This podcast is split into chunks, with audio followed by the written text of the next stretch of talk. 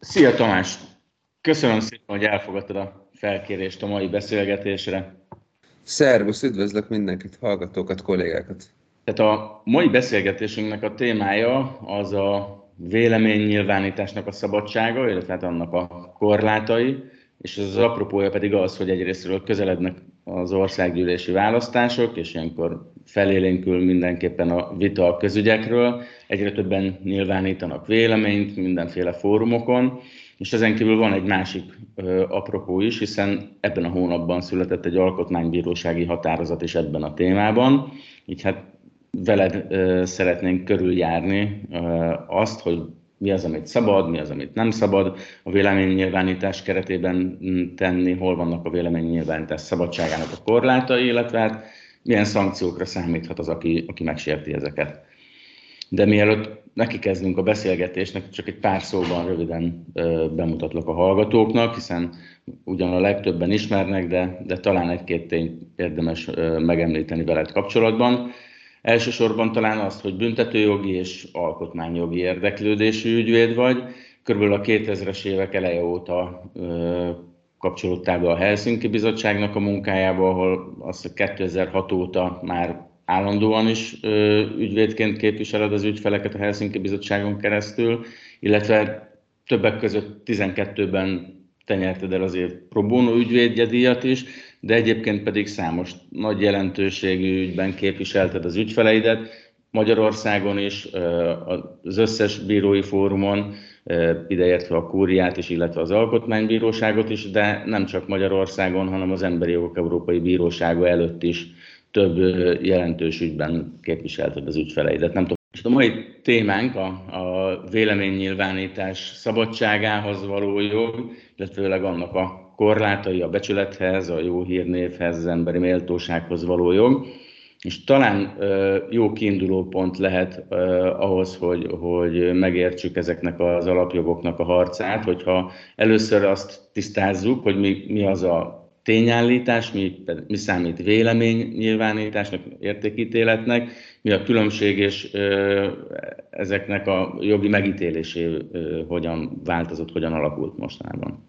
Tehát a vélemény nyilvánítás szabadsága az egy olyan alapvető alkotmányos jog, amit a legtöbb fontos nemzetközi egyezmény is elismer. Természetesen a, a korábbi alkotmány és a jelenlegi alaptörvény is tartalmazza. Ez egy ö, olyan úgynevezett első generációs alapjog, egyéni szabadságig, ami a klasszikus szabadságjogi rendszer egyik legfontosabb része. Tehát alapvetően ö, ennek a leképződését találjuk meg a magyar polgári jogi és büntetőjogi jogszabályokban és hogy ennek a határai hol húzódnak, az pedig a gyakorlat nyilván tölti ki bírói gyakorlatról, alkotmánybírósági gyakorlatról beszélünk Magyarországon, és hát a Strasburgi Emberi Jog Európai Bíróságának is nagyon fontos gyakorlata kapcsolódik ide. Ami a tény és a vélemény elhatárolását illeti, alapvetően a tény az, aminek a léte, nem léte tekintetében bizonyítást le lehet folytatni hogyha annak a, az adott jelenségnek a, a, a mondjuk a fizikai megjelenése, vagy a, a megtörténte, az bizonyítási eljárás keretében tisztázható, akkor tényről beszélünk, és minden más értékítéletnek minősül. Ez a tényállítás vagy értékítélet elhatárolása az alapvetően egyszerűnek hangzik, a véleménynyilvánítás szabadsága mind a tényállítás, mind az értékítélet megfogalmazását magában foglalja, tehát mindkét kategória része a véleménynyilvánításnak. Csak zárójelbe tenném hozzá, hogy korábban volt egy talán pontatlanabb megfogalmazás, hogy ami a tényt és a véleményt határolt erre egymástól, valójában természetesen a, még a magyar nyelvből is kiindulva a vélemény az részben tényeket, részben pedig értékítéleteket foglal magában. Szóval, hogy ez könnyűnek tűnik, volt-e az utcán egy autó például, arra bizonyítást le lehet folytatni. Kéke az ég, szóval, hogy ezek olyan egyszerűenek tűnő dolgok, amiknek ugye első körben ugye nem kéne nagyon bonyolult mérlegelés magukba foglalni. Valójában létezik egy harmadik kategória is, ami az olyan típusú értékítéleteket jelenti, aminek valamilyen ténybeli alapja kell, hogy legyen. Ezek a tényalapú vélemények vagy értékítéletek. Ez a harmadik kategória tehát, ami a, az értékítélet és a tényállítás közötti átmenet gyakorlatilag.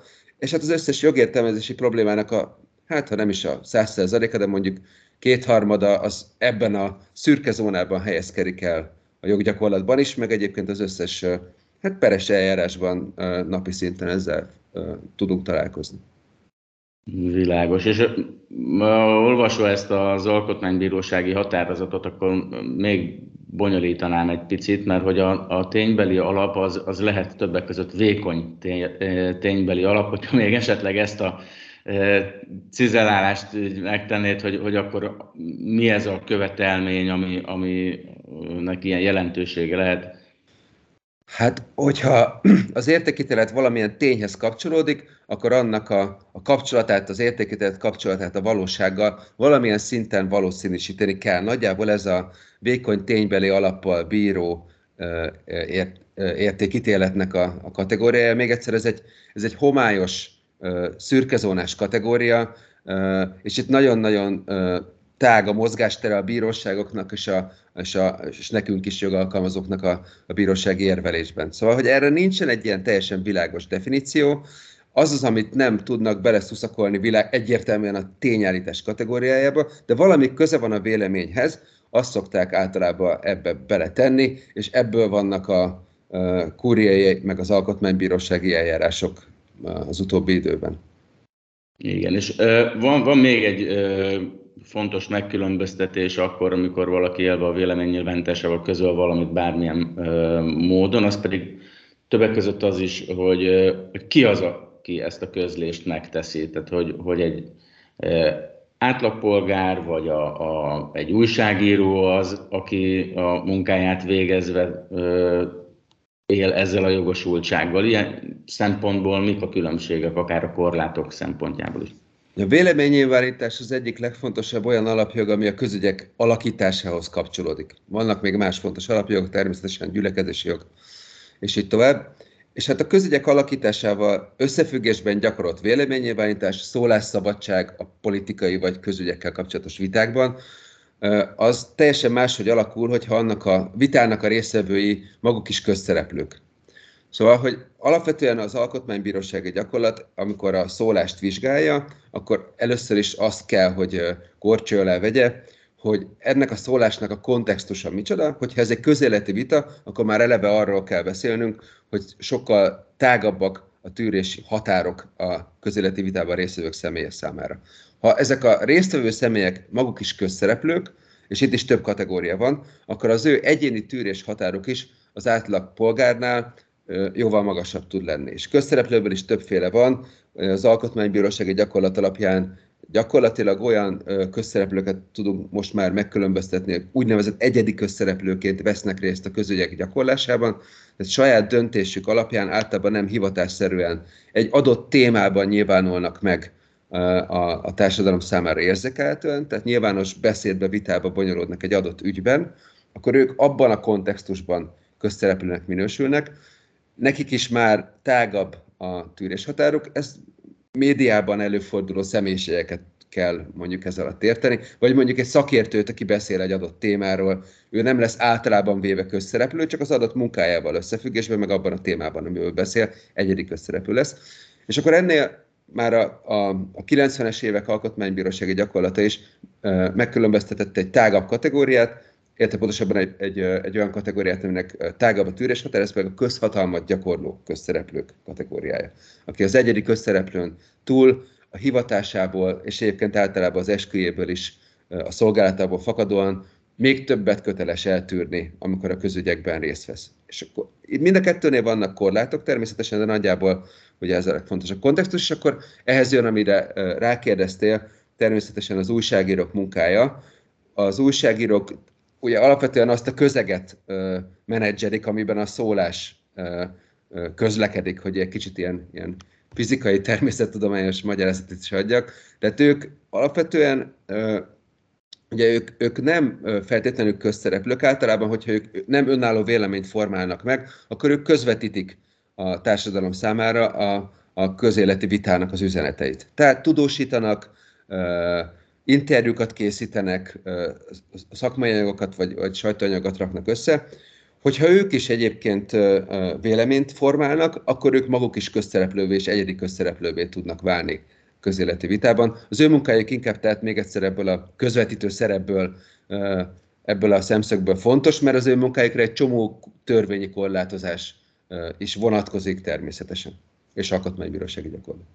És mi ennek a jogpolitikai indoka, hogy, hogy meg kell, kell ezt a, a distinkciót alkalmazni, hogy más megítélés alá esik egy olyan személy, aki, aki rendszeresen véleményt nyilvánít a közügyekben, illetve politikai hatalmat is gyakorol, mint egy átlagpolgár?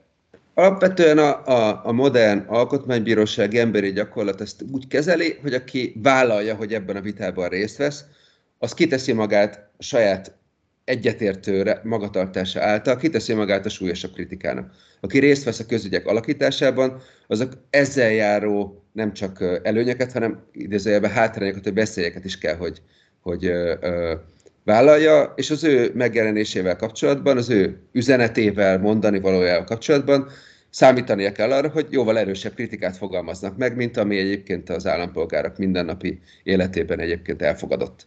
Tehát, ha valaki kifejt valamilyen mondjuk társadalmi szempontból fontos álláspontot, akkor ar- arra számítani kell, hogy ez sok embernek adott esetben nem tetszik, azok pedig kemény szavakkal fogják kritizálni, ezen ő ö, fölül kell, hogy emelkedjen és tűrnie kell jogi értelemben is, ö, határok között persze, ezt a kritikát. És mondjuk a technika fejlődése, a közösségi oldalaknak az elterjedése, az mennyire változtatta meg a, a közszereplő fogalma alá eső személyeket, az, vagy mennyire volt ez az indoka annak, hogy mondjuk kiterjesztően kezdik el értelmezni lassan a, a, azokat a, az embereket, akik, akik kötelesek ö, nagyobb kritika tűrésére. Itt elsősorban azokra gondolok, akik, akik mondjuk ö, több tízezres, százezres követő táborral rendelkeznek, és nyilván más eszközeik vannak a, a saját véleményüknek a, a, az alátámasztására, illetve az őket ért kritikának a, a szemben más eszközökkel rendelkeznek ahhoz, hogy megvédjék magukat. Igen, ez egy ö, nagyon fontos jelenség a, a közösségi média nyilvánosságban betöltött szerepe, ez egy, egy ma is erősen vitatott, és viszonylag szerintem Magyarországon is azt mondhatjuk, hogy szabályozatlan terület. Ezek a, a mondjuk így angolosan néha influencernek nevezett, a mi jogi kategóriáink szerint egyedi közszereplőnek minősülő személyek, akik belépnek a nyilvánosság terébe a közösségi médián keresztül, szintén nagyobb tűrés határt kell, hogy gyakoroljanak a, a, ezekben a közéleti vitákban. És hát a bíró gyakorlat arra is figyelemmel van, amit mondtál, hogy nekik az eszközeik is tágabbak arra, hogy reagálhassanak erre, az, erre a bizonyos kritikára, amit tűrniük kell. Alapvetően azt tehát tapasztalhatjuk, hogy a közél, közéleti vitában sokkal több közszereplő tud részt venni. Pont azért, mert kitágult a, köz, a közösségi média miatt a, az elérése a nyilvánosságnak. Sokkal könnyebben lehet aktívan részt venni a nyilvánosság formálásában, hogyha a piacnak is tetszik, amit csinálsz, úgy beszélsz, olyan műsorod van, és érdekli az embereket a mondani valód, akkor be tudsz lépni a nyilvános térben. Nem kell ahhoz neked, nem tudom én, egy, egy pártba belépned, vagy, vagy valami adott esetben hosszú, sok éves munkával összerakott projektben részt venned, és akkor a szakmai munkád miatt nem kell, hogy érdekes legyen. Egyszerűen olyan véleményed van, akkor a médiában, a közösségi médiában meg tudsz jelenni. És hát ugye azt, ez azt jelenti még egyszer elsősorban, hogy nagyon ö, ö, sok lett az egyedi közszereplő. Persze nem mindenki lesz az, aki a közösségi médiát használja. Ettől még mindenkinek, aki a közösségi médiát használja, a nyilvánossággal kell számolnia. Illetve föl is gyorsultak azok a folyamatok, ami után szerintem egy kicsit lassan döcög a jogi szabályozás. A közösségi médiában, az interneten most így leegyszerűsítve, nagyon gyors reakciók mennek. Szóval egy napon belül iszonyat gyorsan le tudnak zajlani komoly kijelentéseket, értékítéleteket, tényeket tartalmazó viták. És hát az lesz még nekünk érdekes, hogy mit tud ezzel kezdeni a jogi szabályozás. Ugye kétféleképpen lehet ezt hozzányúlni, lehet természetesen a tartalomra koncentrálni, tehát amik elhangzanak azzal, mi történjen, illetve hát a keretrendszert is megpróbálják, megpróbálhatják a jogalkotók szabályozni, és hát itt rend, ez lenne hatékonyabb, de itt, itt rendkívül sok kérdés merül föl, hogy lehet a Facebookra törvényt hozni, vagy most már metának hívjuk, hogy lehet a YouTube-bal kapcsolatban megfelelő jogszabályokat hozni, ezek a hatalmas cégek mennyire tudnak alanyai lenni a jogi szabályozásnak, amikor ezek általában nem abban az országban vannak, még csak leányvállalattal se rendelkeznek az adott ország joghatóság alatt. Szóval nagyon-nagyon sok kérdés merül föl, és iszonyat gyorsan történnek az események. Ráadásul nagy horderi események, amit érmek szempontjából tudjuk, hogy, hogy a közösségi médián választásokat lehet befolyásolni. Bocs, ez egy nagyon érdekes kérdés, és vissza is fogunk rá térni, csak még egy picit a, a technika fejlődésére, illetve a, a, a tartalomfogyasztási szokásoknak a megváltozására, hogy mennyire jellemző Magyarországon a, a média környezet megváltozása, mondjuk a, akár a 90-es években teljesen más volt a környezet. Most egyrészt sokkal többen nyilvánítanak véleményt, sokkal több embernek van lehetősége közvetlenül véleményt nyilvánítani, akár közügyekben, akár egyéb ügyekben is, illetve sokkal több ö, olyan fórum van, ahol ezeknek a, a véleményeknek a kinyilvánítására tér nyílik. Egészen más, hogy néz ki akár a média környezet is, és egészen más lehetőségei vannak akár a politikai szerveződéseknek, akár a magánszemélyeknek is a vélemény kinyilvánítására. Ez mennyire befolyásolja a véleménynyilvánítás, illetve azoknak a határait? Az biztos, hogy abszolút megváltozott az egész keretrendszer, amiről te is beszéltél a, az utóbbi, mondjuk akár 20 évben is, ami a, mondjuk a mi életünk szempontjából egy hosszabb szakasz, de a, a, a társadalmi folyamatok szempontjából egy pillanat gyakorlatilag. Tehát azért ugye mi abba, mindketten abban a generációban tartozunk, akik, akik még szerintem ilyen analóg körülmények között nőttünk föl, és még nem volt még mobiltelefonunk se fiatal korunkban, aztán velünk együtt nőtt fel a, a, a számítástechnika, és lett ez a betárcsázós internet, és aztán IVIV mondjuk, hogyha a magyar példát mondjuk, meg aztán ebből lett a, a Facebooktól elkezdve minden gyakorlatilag, és most már mi is a, a, munkák nem kis százalékát interneten végezzük, pirossággal kommunikálunk, uh, online tárgyalásokon veszünk részt, és így tovább. Szóval alapvetően változtak meg a, a, a keretrendszerek. A jogelvek azért alapvetően nem változtak, tehát a véleménynyilvánításnak azok a klasszikus határai, amik a, a, az emberi méltóságból fakadnak, azok alapvetően nem változtak meg, inkább a, a, probléma talán az, hogy a keretrendszert nehéz szabályozni. Tehát én nem látok a, a jogelvekkel kapcsolatban lényeges és döntő eltérést, az ugyanúgy mondjuk egy, egy mocskolódó trágár uh, megnyilvánulás ugyanúgy jogellenes volt, mint ahogy most is. Ezeket sokkal nehezebb viszont lekövetni. Fölmerül a, a, a keretrendszeren belül is mondjuk egy adott platform moderátorának a felelőssége. A reakcióidő például a moderáció szempontjából kulcsfontosságú, tehát mennyi időnek kell eltelni az, hogy egy trágár emberi méltóságot sértő megnyilvánulást a moderátor leszedjen például, ez egy nagyon érdekes kérdés. Szóval, hogy inkább a, a, ezeknek a szólásoknak a kezelése változott meg, és a, a, annak a kezelésnek a, a nehézségeivel szembesülünk mi gyakorlatilag most napi szinten jogalkalmazóként. Igen, a, minap néztem egy statisztikát, a, az nem a Facebook, nem közösségi média, hanem a Google-nek a, a magatartása kapcsán, amikor jogérvényesíteni, jogérvényesítés közben a hatóságoknak a kérésének hány százalékban tesz eleget a Google, amikor adatokat kell szolgáltatni, és egészen megdöbbentő volt, hogy hiszem, hogy 2010-től szólt ez a statisztika, és egészen 3-4 évvel ezelőttig 0%-ban tett eleget az adatszolgáltatási kéréseknek. Ráadásul ezek az adatszolgáltatási kérések hatóságok részéről történtek, bíróságok, egyéb közigazgatási szervek részéről, nem pedig magánszemélyek részéről mennyire jelenthet ez akadályt a, a jogérvényesítésnek? te tapasztalatod alapján? Két dolgot érdemes megemlíteni. Az egyik, amit most mondasz, arról még annyit tennék hozzá, hogy ezeknek a megkereséseknek olyan értelemben is van egy ilyen érdekes vetülete, hogy egy kicsit átpolitizálhatóak. Tehát amikor egy, egy adott állam megkeresi mondjuk a, a Google-t, vagy mondjuk bármilyen más ilyen óriás mamut IT céget, hogy adjál adatot erről, arról, amarról, nyilván meg kell jelölni, hogy valamilyen jogalap szerint miért érdekes az adott állam az adat, mert mondjuk, nem tudom én, valamilyen terrorista szervezkedéssel kapcsolatban akar személyes adatot keretni, vagy, vagy bármi, pénzmosással, akármi, akkor ezek a cégek azt is megnézik, hogy ki a megkereső állam. És annak a válasznak a sebessége, meg a minősége, az én tapasztalatom, meg egyébként ez a, a, az olvasható szakirodalom szerint is, nagyban függ a megkereső államtól.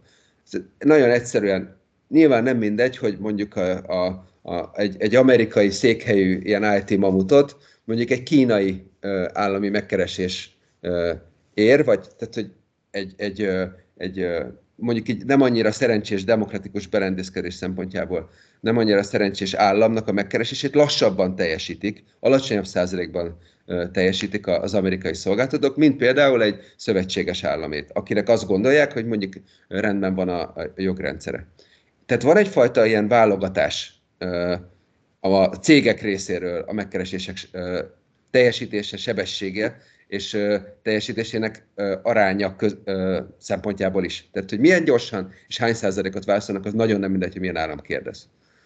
Ami pedig a, egyébként a közösségi médiák működését illeti, az még szerintem nagyon izgalmas kérdés, hogy ezek ilyen, és hát ez, ez meg kicsit túllóg nyilván a mi kompetenciánkon, mert ez, ez inkább egy ilyen, ilyen, ilyen társadalmi, pszichológia, szociológiai kérdés, hogy arra kondicionálnak minket, hogy használjuk ezeket a, a, felületeket, minél többet használjuk ezeket a felületeket, és ne feltétlenül kognitív, racionális módon használják ezeket a felületeket. Ez a cégek érdeke.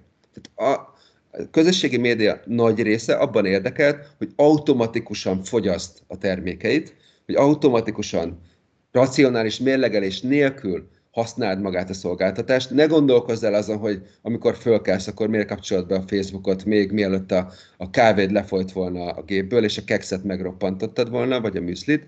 Ne gondolkozz el azon, hogy miért nézed meg a hirdetést, mert jaj, nem tudom én, milyen cuki kis állat van rajta, vagy, vagy bármi, vagy milyen klassz az a cipő. Automatikusan fogyasszad a, a platformnak a fölkínált termékeit, mindenért fizessél, ha azt akarod, hogy jobb legyen az oldalat, fizess. Ezek piaci, nem, nem, nem akarok ezzel kapcsolatban jót vagy rosszat mondani, ezek piaci törvényszerűségek, gazdasági törvényszerűségek, mégis arra kondicionálja a fogyasztót, aki aztán ott egyébként a politikai véleményét is kifejti, hogy ne feltétlenül racionális folyamatok induljanak be nála. És ez látszik a közösségi médiának a vita színvonalán is. Érzelemből mennek a viták. Nagyon sokszor nem mérlegelnek a, a vita résztvevői, Szerintem több a jogsértés is, mondjuk pont az ilyen trágár, becsmérlő, stb. Jogsértések, mert hogy nem az van, hogy gondold végig a véleményedet, olvassál még hozzá három dolgot, nézzel még két forrást, hogyha valamilyen közéleti vitába belemész, hanem gyakorlatilag arra vagy kondicionál, vagy valakit utáljál, vagy szeressél. Lájkolgassad, vagy diszlájkoljad. Gyűlöljed, vagy pedig, vagy pedig csodáljad. Minden szavával egyetértsél, vagy pedig, vagy pedig mondd el, hogy mennyire utolsó hazug, nem tudom, fake news ember.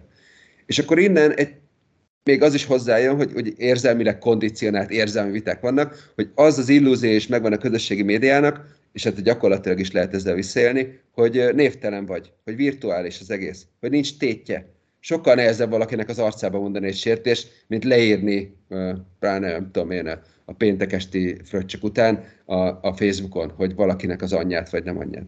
Szóval, hogy van egy ilyen típusú eltávolítás is, ami, a, ami az emberi kapcsolatok virtuálissá válásából következik ezen a szükségképpen virtuális platformon, ami még egyébként hozzátesz a szólásszabadsághoz. Sokkal inkább azt hiszik, hogy a Facebookon bármit lehet. Lehet bármit állítani, mocskolni, mert egyszerűen nincs olyan visszacsatolás a közlés közben, mint egy személyes emberi kontaktusban.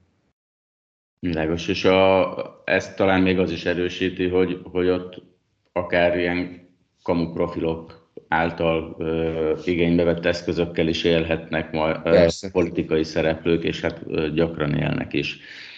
Hogy de, sőt, bocsáss meg egy fél pillanat, hát hm. ennek ráadásul megvan a, a tudatosan használt verziója, amiket nem minősítve, hogy, hogy, hogy, hogy milyen országok, de hát mondjuk azt kimondhatjuk talán, hogy az Oroszország az egyik élejárója. Konkrétan troll farmoknak nevezett hatalmas konglomerátumokat üzemeltetnek, ahol olyan embereket fizetnek, akiknek a, a, a dolga, a munkaszerződés szerinti feladata, hogy a megrendelő szerint befolyásolják az adott vitát valamilyen irányban.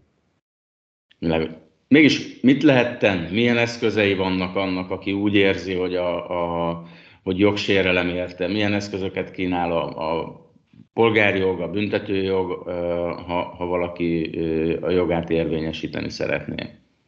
A klasszikus személyiségjogi védelmi rendszer az nem változott, és az rendelkezésre áll. Tehát ugyanúgy lehet a, a büntetőjogi eszközöket alkalmazni, ami, ami természetesen alapvetően a becsületsértés és a rágalmazás miatti magánvádos eljárás jelenti, tehát lehet természetesen kijelentések miatt Facebookon vagy közösségi médiában elhangzott állítások miatt feljelentést tenni, hogy ilyen egyszerűbben fogalmazom a nem ügyvéd hallgatók miatt is, és hát ott egyébként, hogyha más típusú mondjuk adatok sérülnek, akkor különböző más büntetőjárásokat is meg lehet indítani, hogyha személyes adatok, az információbiztonság bűncselekményt is elérő mértékben uh, sérülnek, akkor természetesen az ezzel uh, kapcsolatos büntetőjárásokat is meg lehet indítani. Tehát büntetőjég az ugyanúgy működik, működhet és használható. Abban a bizonyításban persze mindjárt nagyon könnyű beleütközni abba a problémába az adott büntetőjárásban. Tehát, amit te említettél, hogy ha a profil nem azonosítható, ez egy, ez egy álprofil, akkor azt az IP címen keresztül, megkereséssel, és így tovább, hogyha nem válaszol ráadásul az IT cég, akkor azt néha bonyolult azért felfedezni, hogy ki az, aki ellen tesz az ember, de elvileg lehetséges. És a polgárjogi eszközrendszer is ugyanúgy rendelkezésre tud állni, ugyanúgy lehet személyiségi jogi pereket indítani, ugyanúgy védi a, a jó hírnévhez való jogot és a becsülethez való jogot a polgári jog, és hát lehet pereket, kereseteket beadni, pereket indítani. Természetesen a, a sajtó helyreigazítási eszközök azért nem tudnak működni a közösségi médiával szemben, mert ez a platform az nem minősül sajtójogi szempontból, mondjuk így egyszerűsítve újságnak, tehát a, a, a személyiségi jogi védelmi rendszer sajtóhelyreigazítás része, az továbbra is a sajtóorgánumok, médiumok ellen, vagy médiumokkal szemben az ő jogsértésekkel szemben áll rendelkezésre. Még ide tartozik egyébként a képmáshoz való jog, ami a, a viszonylag újabb jogintézmény, ezt is lehet használni a közösségi médiával összefüggésben. Mm, köszi. És ö, még talán az érdekes lehet, hogy mennyire ö, tesz különbséget a, a jog a szerint, hogy, hogy valaki elsődlegesen közöl egy véleményt, vagy pedig egy véleményt vagy egy tényállítást továbboszt, megoszt, akár a közösségi médiában. Hogyan alakul a felelőssége annak, aki, aki elsődlegesen ö, szerzője egy adott közlésnek, és hogyan kapcsolódik ehhez azoknak a személyeknek, hogy akár újságoknak a felelőssége, akik megosztanak egy már létező közlést. Uh-huh. Még egy valamit szerettem volna, csak kiment a fejemből, de egy fél pillanatig visszakanyarodva az előző kérdéshez elmondani. Amiről az előbb beszéltünk egyébként, az pont ideje, hogy vannak a klasszikus büntetőjogi, meg polgárjogi eszközök, de nekünk el kell mondanunk ügyvédeknek, hogy van egy olyan eszköz is, ami nem feltétlenül jogi, de talán hatékonyabb ezeknél sok szempontból, méghozzá lehet jelenteni ezeket a jogsértő közléseket, lehet ezeket az egyébként nem igazi profilokat szintén jelenteni, és simán lehet, hogy a közösségi média hamarabb szedi le a tartalmat, és blokkolja ezt a felhasználót, mint hogy a, a bíróságok, rendőrségek egyáltalán megmozdulnának. Tehát még ezt ezt hozzá kell tenni, hogy a klasszikus jogi eszközökön kívül vannak egyébként nagyon hatékony eszközök, ha tetszik a cégnek, amit te kifogásolsz, és egyetért veled, meg a média, közösségi média szabályokat is sérti, akkor leszedegeti jogsértő tartalmat maga a cég. Hát sőt, még a, a, a Google-nél még az is egy e, reális lehetőség, és talán szintén az a kategória még gyorsabb a, a klasszikus jogérvényesítésnél, hogyha a tárhely szolgáltatót keresed meg és jelzed, hogy akár bűncselekmény, vagy bármilyen egyéb jogsértés történt az ő általa tárolt oldalon, és, és, és az én tapasztalatom szerint az is még egy hatékony jogorvoslat. Abszolút egyetértek, és ez csak annyi, azért fontos, mert nyilván válaszolok most a, a kérdésedre, de hogy, hogy azt kell látnunk, hogy a, a, tulajdonképpen kialakul a lassan ugyan, illetve nem olyan lassan ugyan, de hogy, hogy látjuk kialakulni, a párhuzamos egyfajta jogszolgáltatást az állami eszközök mellett a cégeknek a tulajdonképpen majdnem ugyanolyan erős, meg hatékony jogérvényesítési potenciája, az mint hogyha duplikálná a klasszikus állami eszközöket. Szóval, hogy ezt azért nagyon fontos, ne, nem, nem én találom ezt ki, nyilván ezt egy ilyen dokumentált folyamat, de ezt nagyon fontos látnunk, hogy a, a cégek szinte majdnem ugyanolyan erős uh, jogszolgáltatást tudnak végezni, mint az állam. És az állam meg egyébként nagyon nehezen boldogul azzal, hogy ezeket a cégeket hogy korlátozza. Próbálják beperelni, megbírságolni mondjuk a, a Facebookot, erről lehetett olvasni, de hogy ezek azért nagyon nehéz jogi kérdések. Na visszatérve arra, amit az előbb kérdeztél, van annak jelentősége, hogy a, a médiajogban természetesen, hogy ki az első közlő, és ki az, aki híreszteli az első közlő által leírtakat. Ennek alapvetően ott van jelentősége, hogyha egy személyiségjogi pert indítunk egy olyan még valótlan tényállítás kapcsán, ami, ami, ami elhangzik, vagy pontosabban egyszerűségedben mondjuk leír egy, egy, egy internetes újság, akkor nagyobb sérelendíj összeget lehet igényelni az első közlő ebbéli minőségi miatt, mint a híresztelő orgánumok, az átvevő orgánumok esetében. Tehát egyszerűen e, nyilván azt kell nagyon gyorsan eldönteni ki az első közlő, ez viszonylag különösen az internetes megjelenéseknél beazonosítható. Hogyha valaki egyébként meg a cikkben nem tünteti fel, hogy ő csak átvett egy, egy adott hírt, akkor ő maga is első közönnek minősül. Tehát általában azt azért leírják, hogy nem tudom én, ilyen-olyan forrás alapján, és az első közlő egyszerűen többet fog fizetni. Nagyjából ez a, a polgárjogi szempontból a különbség. Nincsen eltérés, ugyanúgy felelősséget kell vállalni az átvételért is a, az újságnak. Ami itt az átvétel meg a közlés szempontjából még talán izgalmas lehet, az a tudósítás kérdése, mert arra azért már nagyjából, hát mondjuk azért egységesnek a bírói, meg az alkotmánybírósági gyakorlatot, hogy a sajtó abban az esetben, hogy a közéleti vitával kapcsolatban úgy tudósít, hogy nem teszi hozzá a saját véleményét, hanem valóságúan közli a megszólalónak az álláspontját, és hát föl is tünteti, hogy tudósít, akkor még abban az esetben sincsen jogi felelőssége, hogyha maga a, a megszólaló, akinek tehát tudósítja a közlését, valótlan tényeket állít. Tehát, hogyha van egy politikai vita, amiben az egyik politikus mondjuk így egyszerűen hazudik a másikról, azt a sajtó közvetíti, akár online, akár híradóban, akár erre egy cikket írnak, de közösségi médiában is ugyanez, és volt is egy ilyen perema kúrián, akkor igazából, hogy ez a politikus hazudott vagy sem, az a sajtó szempontjából irreleváns. A politikusok egymást perelgethetik, de aki nem tesz hozzá semmit, csak átadja, mint egy közvetítő közekként a, ezt, a, ezt a kijelentést, annak nincsen felelőssége. És ott egy kicsit mondjuk így a gyakorlat tud billegni, hogy kell-e lehetőséget biztosítani az érintett félnek arra, hogy reagálhasson, még akár tudósítás esetén is a rá vonatkozó kijelentésre, korábbi gyakorlat alapján volt egy olyan irány, hogy ilyenkor meg kell kérdezni az érintett felet is. Nyilván nem azt jelenti, hogy hónapokig kell várni, hogy válaszol-e vagy sem, de mondjuk egy e-mailt írni annak, hogy mondjuk a, a Gipsziakap politikus valamit mondott róla, te erre mit gondolsz? És akkor a, ha azt ugye megválaszolja, akkor azt le kell hozni szintén. És akkor most már a gyakorlat felé is megy, hogy igazából annak az érintetnek is, ha van a közszereplői mi voltából fakadóan lehetősége reagálni a nyilvánosságban, akkor nem kell kikérni a véleményét a cikk megjelenése előtt. Tehát nem kell írni, hogy Gibbs ezt vagy azt mondta rólad, hanem hogyha te is hozzáférsz a nyilvánossághoz, akkor igazítsad helyre saját magad, közöld a saját véleményedet, és kész. Szóval, hogy itt még egy kicsit bírleg szerintem a gyakorlat, de majd csak helyreáll egy egyensúlyi állapot. Igen, és hát ez az időszak, ami a, a választási kampánynak az időszaka, a választásra való készülődés időszaka, utaltam rá bevezetőben is, hogy itt egyre élesebbek a viták, egyre nagyobb a tét, az mennyiben befolyásolja a, azokat a határokat, amik a véleménynyilvánításhoz való joggal kapcsolatosak, mennyire tágabb a, a, a véleménynyilvánításnak a lehetősége ilyen időszakban? szükségképpen tágabbnak kell lennie azokkal szemben, akik részt vesznek a politikai versenyben, amit ugye a közhatalom gyakorlásáért legfőbb politikai közhatalom gyakorlásai folytatnak. Magyarul az országot akarják irányítani, azért szállnak ringbe, hogy megnyerjék a választást, hogy parlamenti helyeket szerezzenek, ők adják a miniszterelnököt és így Tehát akik részt vesznek ebben a versenyben, annak még, azoknak még tágabb a tűrési kötelezettsége. Egyébként is ezek az emberek önként közszereplést vállalnak, tehát ott indulunk, hogy közszereplőkről van szó.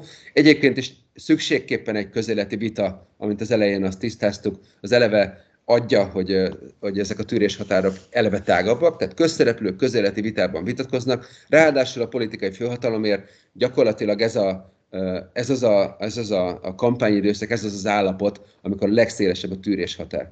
Most sajnos viszont azt kell mondanom, hogy ezzel azért most Magyarországon sok probléma van. Egyrészt következik ez a probléma a, a média szerkezetéből, ami nem egy egészséges média szerkezet, és itt direkt nem minősíteni akarok, hanem, hanem gyakorlatilag sajtószakmai tényeket nálam ehhez jobban hozzáértőket, ilyen sajtójoggal ugyan foglalkozok, de nem vagyok média szakember, állapítottak meg, hogy a magyar média szerkezet jelenleg rendkívül torz, és gyakorlatilag nem kis része nem klasszikus sajtóként működik. Azok a, tehát a, a, a rendszerek, amik központosítják a magyar média nyilvánosságának egy nagyon nagy százalékát, kb. 80 százalékát egy kézben. Ugye itt konkrétan a Cashmáról, illetve a MediaWorks-ről, tehát ezekről a hatalmas média koncernekről beszélünk, azok nagyon sokszor nem klasszikusan úgy működnek, mint egy, egy igazi sajtó. Ez sok perben egyébként ítéletek is támasztják alá, ezek gyakorlatilag egy ilyen propagandagépezetként, és ezek még egyszer nem az én szavaim, és nem minősítek, hanem ezek bírósági ítélet megállapítások, propagandagépezetként funkcionálnak, gyakorlatilag villámgyorsan és hatalmas eléréssel lehet ezeket a rendszereket úgy használni, hogy egy jogsértés az kampányszerűen jelenik meg ezekben a rendszerekben, és egy jogsértés ellen gyakorlatilag, és így a kampány időszakban is, nem lehet védekezni klasszikus polgárjogi eszközökkel, és mondok ez nagyon egyszerű példát, hogyha valakiről egy valótlan tény jelenik meg kampányidőszakban, akkor azt a, a, még egyszer nem sajtóként működő média rendszer heteken, hónapokon keresztül tudja folyamatosan súlykolni, olyan eléréssel, ami gyakorlatilag a, a 80%-át jelenti a, a, a, a médiapiacnak. És ez ellen nem tudsz sajtóhelyreigazítással, pláne nem személyiségi perekkel, meg feljelentésekkel küzdeni. Szóval, hogy van egy nagyon erős, torz, erősen torzult média szerkezet, ami egyfelől jelent problémát, kampányidőszakban is. És van hozzá pedig egy olyan alkotmánybírósági gyakorlat, ami én egy korábbi másodásban úgy mondtam, aminek az üzenete az, hogy bedobta a lovak közé a gyeplőt, és azt mondja, ennek már az előző kampányban is volt jele, hogy gyakorlatilag a jelöltek egymás alkalmasságával kapcsolatban ebben a kielezett versenyben azt mondanak, amit akarnak, legyen az hazugság, nyilvánvalóan mindenki számára egyértelműen kamu, nem szép dolog ugyanez, de az mind megengedhető. Természetesen a klasszikus határokat azért nem mossa el, a, a, a nagyon erős határokat nem mossa el az alkotmánybíróság. Gyakorlatilag a mocskolódó, gyalászkodó, trágár kifejezéseket nem védi, de a valótlan tényállításokat, különösen ebben a kampányban gyakorlatilag megengedi a jog, és erről alkotmánybírósági határozat most már második is született, ami kicsit még talán az előzőnél rosszabb, és szerintem már az összes politikai szólásra kiterjeszthető, de, de most ez egy súlyos probléma szerintem. A Picit cizellálnád, bocsáss meg csak ennek a mocskolódó, gyalázkodó tényállítás, illetve a, az Alkotmánybíróság által is védett véleménynyilvánításnak a határait, egy a konkrétumok szintje, mert úgy emlékszem, hogy ennek a, a legújabb idei határozatnak a az alapja az egy többek között olyan kijelentés volt, ahol konkrétan bűncselekmény elkövetésével vádolt az egyik politikai szereplő a másikat, akkor ez még nem, ez már nem számít mocskolódásnak? Nem, a mocskolódás az alapvetően a, az,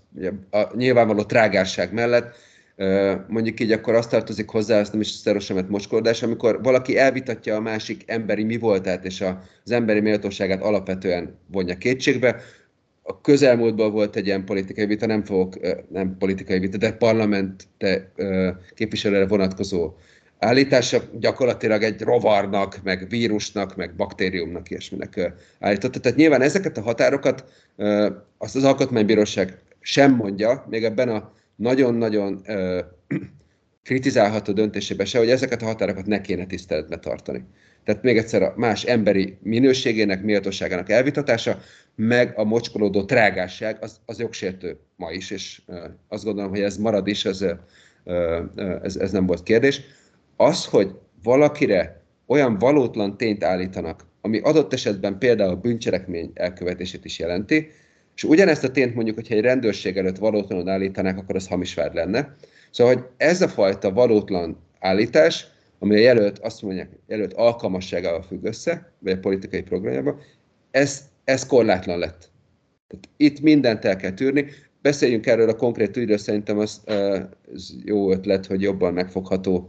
Ugye ebben a, a konkrét ügyben egy, egy két politikusnak a, a kapcsolatáról beszél, ugye ők Ceglédi Csaba és Kész Zoltán, egy harmadik politikus Budai Gyula, és ugye az az állítás, hogy egy illegális finanszírozásról van szó, hogy gyakorlatilag úgy kapott pénzt, úgy adtak egymásnak pénzt, hogy azzal megsértik a kampány finanszírozási szabályokat. Ez gyakorlatilag bűncselekményt is jelentett volna, hogyha, hogyha igaz lett volna ez az állítás, de nem volt igaz. Szóval, hogy, hogy, hogy több millió forintot az egyik ember odaadta másiknak, és akkor ezt eltitkolta, és hát gyakorlatilag ugye ez bűncselekmény is. És hát ez tehát minden elemében valótlan volt. A, a, a, a jogi eljárásban természetesen nem minden, de ezt viszont igen, tehát nem minden aspektust vizsgálta a bíróság, mert nem minden kapcsolatban indult per, tehát az, voltak ehhez képest még másféle durva kijelentések is, de csak erre koncentrált az ügy, hogy teljesen valótlan, objektíve nem létező dolgot, ami egyébként bűncselekményt is jelent, lehet-e mondani egy ilyen politikai kampány során, és az alkotmánybíróság gyakorlatilag odafutott ki, hogy, hogy lehet. Tehát, hogy nem szép dolog, etikailag meg morálisan hát nem akar állást foglalni az alkotmánybíróság, de hát azért erre azért figyelni kell, meg, meg önmagát minősíti, aki ilyen, hát ilyesmik vannak a AB határozatban, önmagát minősíti, aki ilyen kifejezéseket használ, de hát, hát azt kell tudomásul vennünk, hogy a mai közélet és a nyilvánosság ilyen szintre jutott, ahol ezeket egy politikai kampányban el kell tűrni. Szóval, hogy ez nagyjából az alkotmánybíróság. Nem előzmény nélküli egyébként ez a, ez a határozat, arra is szívesen mondok egy pár szót. Tudom, még, még csak előtte, hogy, a, hogy van tudomásod arról, hogy akár más ö, ország, Európa, elsősorban Európai Uniós országoknak, vagy európai országoknak a, a jogalkalmazása szintén tolódik egy hasonló irányba, illetve hogy, hogy ez a, a európai sztenderdeknek mennyiben felel meg ez a jogértelmezés? Én azt gondolom, tehát összehasonlító adatokat nem fog tudni mondani, de én nem tudok arról azért, hogy, hogy kirévan eltolódott volna ebbe a korlátlan irányban a, a szólásszabadság más országban, tehát annyi kapcsolatom, vagy kapcsolatunk van azért kollégákkal, akik nem nagyon számolnak erről be. Természetesen minden országban a közösségi média földgyorsult működése jelent problémákat, de mondjuk én azt gondolom, hogy azokkal a standardekkel, amit például az Emberi Jogok Európai Bírósága felállított, nincsen összhangban mondjuk az a kijelentés, amivel valótlanul vádolsz valakit bűncselekmény elkövetésével. Szóval, hogy ez, én nem gondolom, hogy a Strasburgi standardek szerint ez meg kell, hogy álljon, hogy meg tud állni. Nagyon remélem egyébként, hogy ezt az alkotmánybírósági döntést majd el is viszik Strasbourgba, és leteszteljük, hogy, hogy megfelele az ottani standardeknek, a véleménynyilvánítás ottani standardeknek. Én azt gondolom, hogy ez, ez, ez súlyos probléma, és nincsen összhangban az európai általam követendőnek tartott gyakorlattal az ilyen típusú korlátlan szólás. És csak még egy megjegyzés, hogy ez a, a határozat, ami az Alkotmánybíróságnak a határozat, amiről beszélünk, az egy 2018. április 4-i vitáról szólt, hogy csak nem négy éve ö, sikerült odáig eljutni, hogy legalábbis a hazai jogorvoslati rendszert ö, úgy néz ki, hogy sikerült kimeríteni, és most nyílik meg majd annak a lehetősége, hogy az EIB-hez lehessen fordulni, aztán az még nem tudjuk, hogy mennyi ideig tart, és ugye csak utalok arra, hogy a Facebook, meg a Google, meg a tárhely szolgáltatók van, hogy néhány napon belül lépnek. Hát hogy ne, és akkor itt még két finomságot csak a, pont az ügyvéd kollégák miatt, amik, amik azért szerintem az értőfülek azért fogják tudni, hogy mire utalok. Az egyik az az, hogy az Alkotmánybíróság hát pont, pont, pont egy választási kampányban hozta ki ezt a döntést, március 1 döntés, azért nem lehet azt szerintem véletlen, hogy egy négy évvel ezelőtti AB vagy, vagy ügy, ügy miatt az AB pont egy másik kampányban hozza meg a döntését. De lehet, hogy csak én vagyok túl cinikus, és ezt egy kicsit naívabban kéne látni, de szerintem az időzítésnek van egy nagyon erős üzenete. A másik pedig, ami, ami Bytefieldiek számára lehet érdekes, aki polgári joggal, meg személyiségvédelemmel foglalkozik, az azért tudhatja azt is, hogy miért van annak jelentősége, ez a 32 PF tanács határozatára vonatkozik. Ez a tanács, ami azt gondolom, hogy, hogy, hogy példamutatóan és az Európai Emberi Jogi Bíróság standardjeivel kapcsolatos döntéseket hozott. És az Alkotmánybíróság azt gondolom, hogy egyfajta üzenetét is bele lehet olvasni, hogy pont az ő ítéletüket ugye, írja fölül gyakorlatilag ez az AB döntés. Azt azért látnunk kell, és ugye ezzel kapcsolatban vannak komoly eljárások sajnos hazánkkal kapcsolatban, hogy a, a bírói szervezetrendszer már nem olyan intakt, már nem olyan minden szempontból kétségbe vonhatatlanul csak a jogállami szempontokat veszi figyelembe, mint mondjuk 15 évvel ezelőtt. Tehát tudjuk azt, hogy, hogy hatalmas nyomás, és sajnos nem mondhatom azt, hogy a politikai nyomás innen kivétel, hogy hatalmas nyomás van a bírói szervezet rendszeren. Tudjuk azt, hogy, hogy a, akik ilyen ügyekkel sokat foglalkozunk, hogy a, mondjuk a fővárosi törvényszék elsőfokú ítéleteit szerintem szakmailag, még akkor is, hogyha elvesztem az ügyet, megalapozott ítéleteit a fővárosi ítélőtábla mostani időszakban rendszeresen, gyakorlatilag rendszer szinten változtatja meg, és azért azt gondolom, hogy naivitás lenne nem látni annak az üzenetnek a jelentőségét, hogy az AB pont, pont ezzel a tanácssal és pont ebben az időszakban hozza meg ezt a döntést. Tehát itt azért nagyon aggályos folyamatok mennek a háttérben. Nagyjából szerintem a nyilvánosság azért erről értesül, hogy, hogy milyen megszállása folyik a magyar bírói rendszernek, és hogy mennyire hasonlít az a mondjuk a lengyel folyamatokhoz, ahol a, a bírói függetlenséget nagyon komoly támadások érték az utóbbi időben. Ez Magyarországon is kicsiben uh, zajlik folyamatosan, erről komoly jelentések vannak. Ez nem, uh, ez, ez összefügg a kampányjal kapcsolatos bírói működéssel is. Világos, de hát, de hát ez valamennyi politikai szereplőre vonatkozik, tehát hogy ez nem, nem csak az aktuális ügyben a, a, a kérelmezőnek a jogaival kapcsolatos megállapításokat tartalmazza, hanem ez a fordított esetre is érvényes lesz ezek szerint a jövőben. Tehát, hogy, hogy ilyen értelemben nem csak a, a konkrét ügy szereplőivel kapcsolatos ez a megállapítás, hanem a jövőben valamennyi politikai résztvevőnek a magatartására vonatkozik majd ez a, az a folyamat. Ez természetesen így van, és ezért trükkös az egész, mert első közelítésben és nagyon jó, hogy ezt felhozod. Úgy tűnik, hogy ez hát persze mindenkire vonatkozik, tudjuk az AB-nak a, a döntései ergo omnes hatályúak, mindenkinek be kell tartania, de hogyha ezt hozzátesszük azt a másikat, hogy egy milyen torz média rendszerben hangzanak el ezek a kijelentések, hogy az egyik szereplői oldalnak mennyi eszköze van, mondjuk körülbelül atomrakéta, és a másiknak mennyi eszközrendszer van, körülbelül kőbunkó, akkor persze, hát mindenkinek be kell tartania, csak az egyik politikai oldal, nekem mindegy, hogy melyik, de az a lényeg, hogy az egyik a másikkal szemben iszonyatos versenyelőnyben van. Tehát azokat az egyenlő szabályokat kell betartani, persze, csak az egyiknek sokkal több eszköze van, mint a másiknak, tehát hiába vonatkozik rá. Mondjuk így, hogy ha valakire valótlan tényt állítanak, akkor ezen a színvonalon akár ő is állíthatna valótlan tényt, és akkor mindenkinek el kell viselni. Oké, okay, csak az egyiknek a valótlan állítása 15-ször annyit szól, mint a másiké, tehát ez egy látszólagos egyenlőség, ez a, ez a döntés, ez csak egy látszólagos egyenlőséget biztosít a részvevők számára. És még egyszer nem érdekel, hogy melyik oldalé, ha másik oldal kedvezne a Torz, poli, Torz média szerkezet miatt ez a döntés, akkor az is kifogásolható lenne.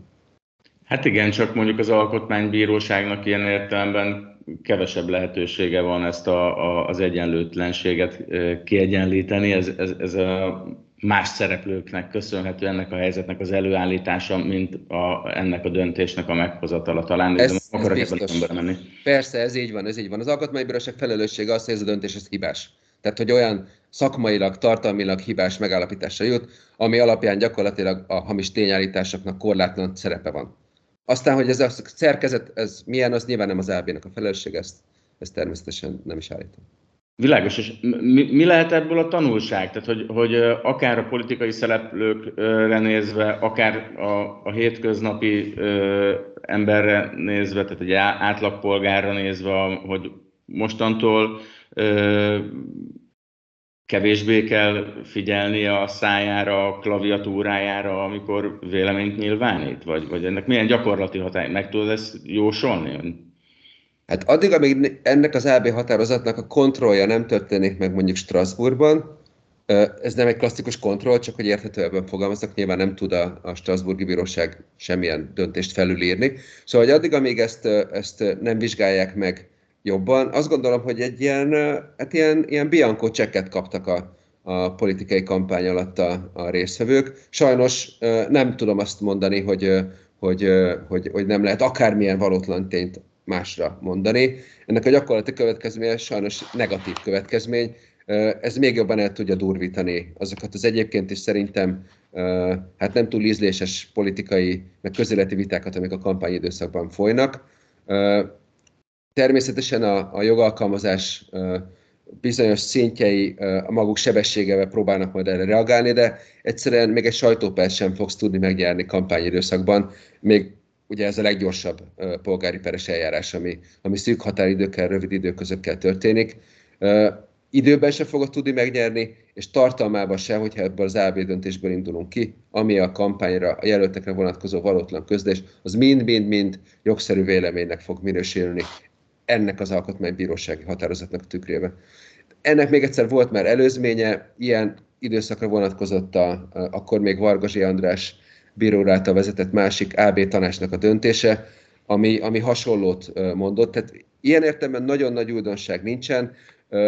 Gyakorlatilag fölülírjuk jogi eszközökkel a, a, a valóságot a jogalkalmazásban igazából. Csak még egy dolog eszembe jutott, hogy mennyire világosak ezek a normák, amiket gyakorlatilag itt az Alkotmánybíróság ebben a határozatában megállapított. Tehát, hogy, hogy hogyan fogja tudni majd értelmezni a vélemény nyilvánításának a határait egy, egy politikai közszereplő ezek alapján. Mert megmondom, hogy szerintem, hogy, hogy én elolvastam ezt a határozatot, de nem teljesen pontosan világos nekem az a, a, az a szempontrendszer, ami alapján el lehet különíteni a, a még megengedhető és a már meg nem engedhető ö, határokat a véleménynyilvánítása során. Hát ez a másik probléma az a határozattal, amiről beszélünk, meg a korábbiról is, hogy olyasmi lenne a lényege, hogy a, a, még egyszer a kampányban részvevők jelölteknek, jelölőszervezeteknek az alkalmasságáról, meg ezeknek a jelölteknek, jelölőszervezetnek a politikájáról, múltbeli vagy jövőbeli politikájának bírálatáról kéne a vizsgálatot folytatni. Tehát, hogyha ezekről a politikusokról, meg pártokról, meg a programjaikról van szó, hogy azok legyenek-e képviselők, vagy milyenek voltak, amikor a hatalmat gyakoroltak, ebben lenne korlátlan a szólás, akár valótlan tényt is megengedő. De igazából azt, hogy valakinek a jövőbeli politikája, meg az alkalmassága mit jelent, tehát az azért iszonyatosan tág kategória. Ezért problémás még nekünk is ügyvéreknek ezt az alkotmánybírósági határozatot értelmezni, mert nem tudjuk megmondani, hogy a jövőbeli politika szempontjából egy valótlan tényállítás az miért ne lenne akármikor is jogszerű. Tehát bármit lehet igazából ha, szerintem hazudni az alapján az alkotmánybírósági határozat alapján, ha nagyon pici, amiről beszéltünk, vékony ténybeli alap, vagy akár anélkül is, minden ténybeli alap nélkül vonatkozik valamilyen politikára. Ez olyan szintű gumiszabály, ez olyan szintű kitágítása a véleménynek, ami igazából korlátlan szólást tesz lehetővé. Még egyszer azokat a nagyon egyszerű trágárság, mocskolódás, emberi méltóság tiszteletben tartása határokat nem sértve. Hát, hogyha ha te abban a helyzetben lenne, hogy mondjuk megfogadnák a, akár a politikai szereplők, akár egy átlagpolgára a te tanácsaidat, te mit tanácsolnál nekik annak kapcsán, hogy mire figyeljenek a véleményüknek a kinyilvánítása kapcsán, hogy, hogy ne sértsenek jogot? Én azért azt gondolom, hogy a, a, a az emberi jogi szólásszabadsága vonatkozó, meg a, a klasszikus, konzervatív, egyébként szerintem ö, klasszikus és konzervatív polgári jogi sztenderdeket akkor is be kell tartani, hogyha ilyen szerintem rossz minőségi AB határozatok vannak. Tehát én ugyanúgy azt tanácsolom az ügyfeleimnek, hogy semmilyen valótlan tényelítást ne tegyenek politikai kampányban sem, hogyha ilyen valótlan tényelítás súlyosan sérti az ő jó hírnevüket, vagy vagy, vagy a becsületüket érinti, akkor ugyanúgy indítsanak polgári pert. Én természetesen mindenkit tájékoztatok arra, hogy a jelenlegi gyakorlat milyen, de nem gondolom, hogy ezeket az elveket és standardeket, amiket még egyszer a polgári törvénykönyv, meg annak az elődjei évtizedek óta a klasszikus jogelvek szerint rögzítenek, azokat félre kéne tenni egy rossz döntés miatt.